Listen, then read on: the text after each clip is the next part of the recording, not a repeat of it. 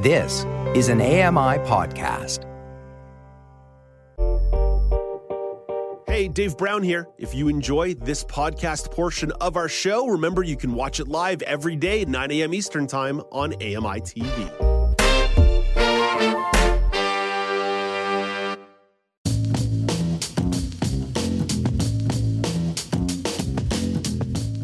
Welcome back. It's now with Dave Brown on AMI. It's a Monday movie review with Amy Amanti. But just before we bring in Amy for her thoughts on the Netflix thriller Lou, we've got a clip from the movie. In the clip, a mom tucks her daughter in on a stormy night when the lights go out. The mom leaves to restore the power.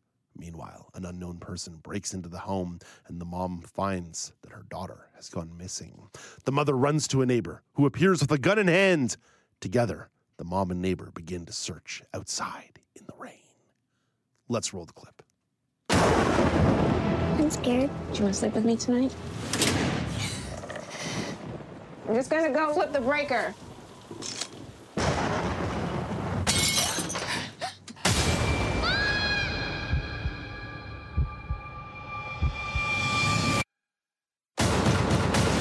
What the hell? He took my daughter. Hold on. Who did?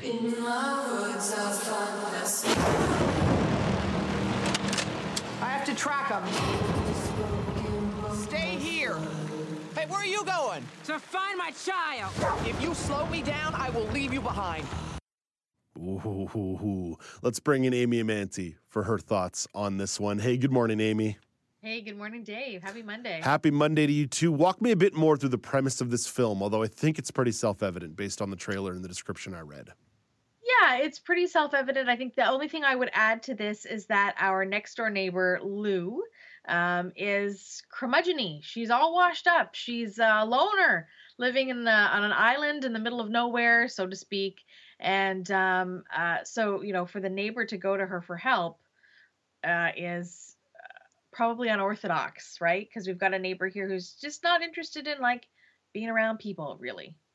Okay, I like that. All right, there we go. We understand now. We're searching for a lost daughter. We've got a curmudgeonly neighbor. No man is an island, so to speak. Amy, good thrillers are not ne- like there's a lot of thriller movies that get made. A good thriller are difficult to find, though. What did you make of this one? Oh, well, that's a difficult question for me because I like thrillers. Um, so I pretty much will watch any of them, even if they're kind of a wah wah kind of thriller. Um, this one wasn't, it wasn't too bad for me. It, it's short, which for me was um, both good and bad, if you I like can imagine. that. I like that. I like a short movie. I, I like a short movie too, but I there were moments where I thought that the plot unfolded just a little too fast. That Mm. it could have hold held us in these moments of suspense instead of it's like, oh, there are all the puzzle pieces. Oh, okay, great. Now I know where this is going. Blah blah blah blah blah. So you know, once you get uh, a certain way into the film, everything starts to unravel in a really fast way, and, and a part of me wanted it to stop and just, ooh, we could have nurtured that moment just a little bit more. Let it breathe. But yeah, exactly. Let it breathe just a little bit. Yeah, th- there's something to be said about efficiency, though. Too many, too many directors these days are bloating their movies. It's nice Oh. to maybe see an overcorrection the other way.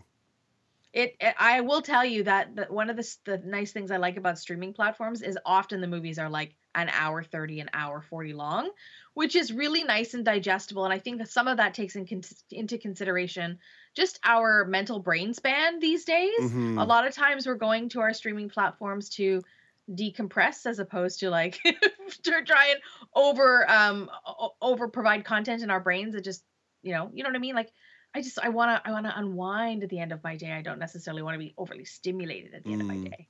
Let's talk about Allison Janney because this is one Mm. of the premier actors in Hollywood, certainly as a character actor, way, way at the top of the list. What was her performance like in this film? Do you know I, I've been uh, a big fan of Allison Janney's for a long time. Um, she has played central characters, comedic characters, dramatic characters. I even remember her back to playing a character in um, oh the movie's gonna escape me, but she she's um, American Beauty. It was American Beauty, um, and she was playing uh, the mom in American Beauty, and she had like Wasn't that Annette? lines. Wasn't that Annette Bening? No, no, Annette Bening was in that as well, but Allison Janney played the mother of the teen boy that lived next door. Oh yeah. and okay. she had yeah. barely two lines, and it was all about gaze and body language, and to, to to talk about where that character was coming from in those moments. And I it was the first time, it was a long time ago. Obviously, that movie is uh, over 20 years now. But the first time I was watching an actor that I thought, wow, you don't even really need to use your words to be able to convey what's going on in this moment for this character. So Allison Janney takes us on a bit of a roller coaster turn um, in this particular thing. I did think that it tended to land a little bit more on the curmudgeony um, because you know we liked characters that are nuanced, and as the plot unfolds and as we learn to uh, figure out what the relationship is between all these many characters, I did think that there were some moments where we could have been. We were could we could have been uplifted a little bit by some humanity in this character instead of it Mm. all being like um, you're a burden. I'm chasing, you know, I'm looking for your child, but you're a burden kind of attitude. What about Janney's counterpart on screen, uh, Jurnee Smollett? Yeah, again, um, not a, not an actor I've seen in a ton of things, um, but this is also the beauty of something like a streaming service where you get to be exposed to more actors, and I think that that for this particular actor, they will grow in popularity. They were um, they're a mixed race actor and uh, really um, able to captivate the screen in a very nice way. Counterbalances Janney to a certain extent because we see more of a emotional roller coaster between this character of the mom than we do between the character of Janney. And I don't want to give it away. Mhm, I won't give it mhm. away.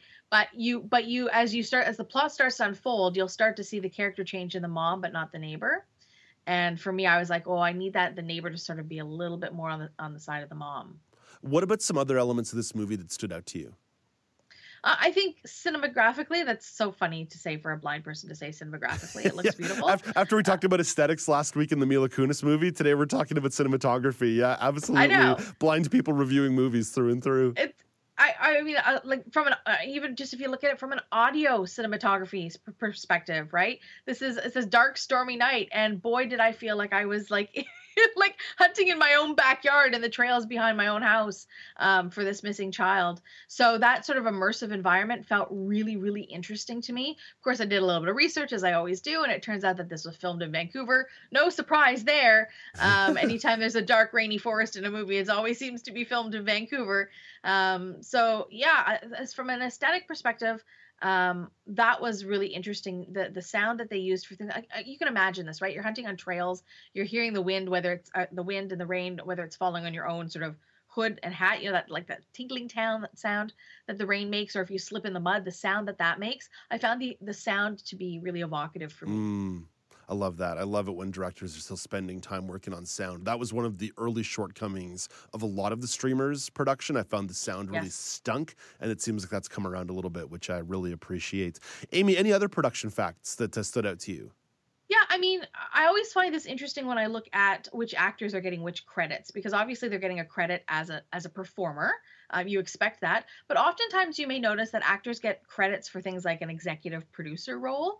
Um, and uh, way, way, way back in my early days of working in the film industry, I always thought to myself, why would they be actor and executive producer? And what's the difference between executive producer and producer? And sort of it was all summed up for me in in in, in one simple package, which is well, sometimes movies don't have enough money, and so they give an actor an executive director's cr- uh, producer's credit Mm-hmm. uh, to sort of up that up that salary a little bit for the film. So both uh, both our, our leading actors in this particular role uh, did receive executive producer credits. I'm sure that there is a couple of other things that an executive producer does on top of that, but uh, for me, every time I see that, I think, okay, so it tells me what the budget is of a film like this, and that you've got, you know, for example, Janney's a, a really high earning actor Mhm. and would probably need a little bit more of a, a salary incentive to do a piece like this. That's what happened with Sandra Bullock in The Blind Side. She took an EP credit instead of uh, her full freight and got points on the movie, and it's been the most profitable movie she's ever made as an Yep. actor uh, for who's been in the biz for 30 years now and has been in some real bangers of movies. And Blind Side, her uh, biggest financial hit. Uh, Amy, what about the audio description? How was it? Yeah, uh, the audio description adds to the suspense. Obviously, uh, in any suspense thriller, I'm sure you're used to this, Dave, where there are lots of these moments of silence where things are happening and you don't quite know why they're happening. Um, and I thought just there were these moments where there could have been I talk about this a lot in terms of my description because um, the community is sort of balancing now on this line between objective and subjective when when the describer can be subjective um, and how we sort of take that framework and use it as a guideline. As opposed to the principle of description.